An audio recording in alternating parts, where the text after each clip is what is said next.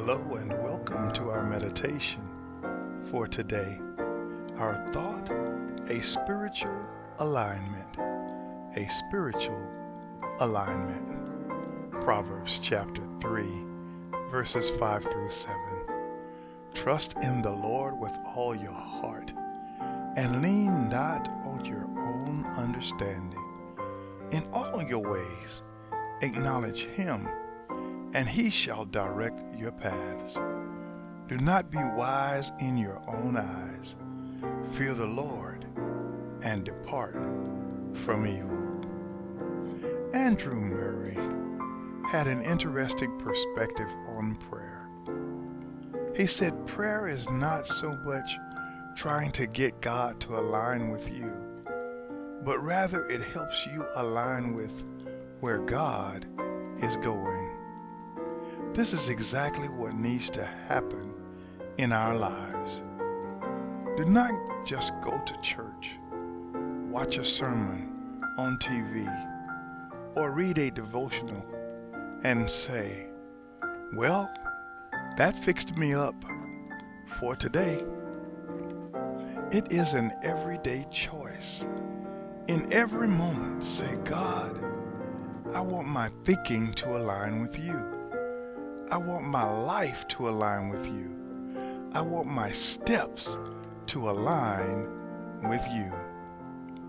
When you admit that your steps are going in a wayward direction and you redirect to Christ in all areas, things change and peace comes.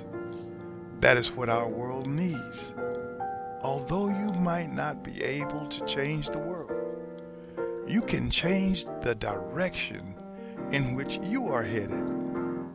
It is personal. If you have never fully given your life to Christ, I pray that today would be the day when you release self control and place your faith in Him. I pray that the light will go on and God will reveal to you with a spotlight upon your own life how you are standing with Him right now and what His plans are for you. If you are a believer and you have given your life to Christ, what has caused you to take a step back and watch rather than work? What has caused you to say, I'm just going to be a casual observer rather than an active participant? Caution. Are you choosing to see things like the world sees them and living like the world lives? Unfortunately, we spend more time with people who influence us to live for ourselves rather than spending adequate time alone with our Father in prayer.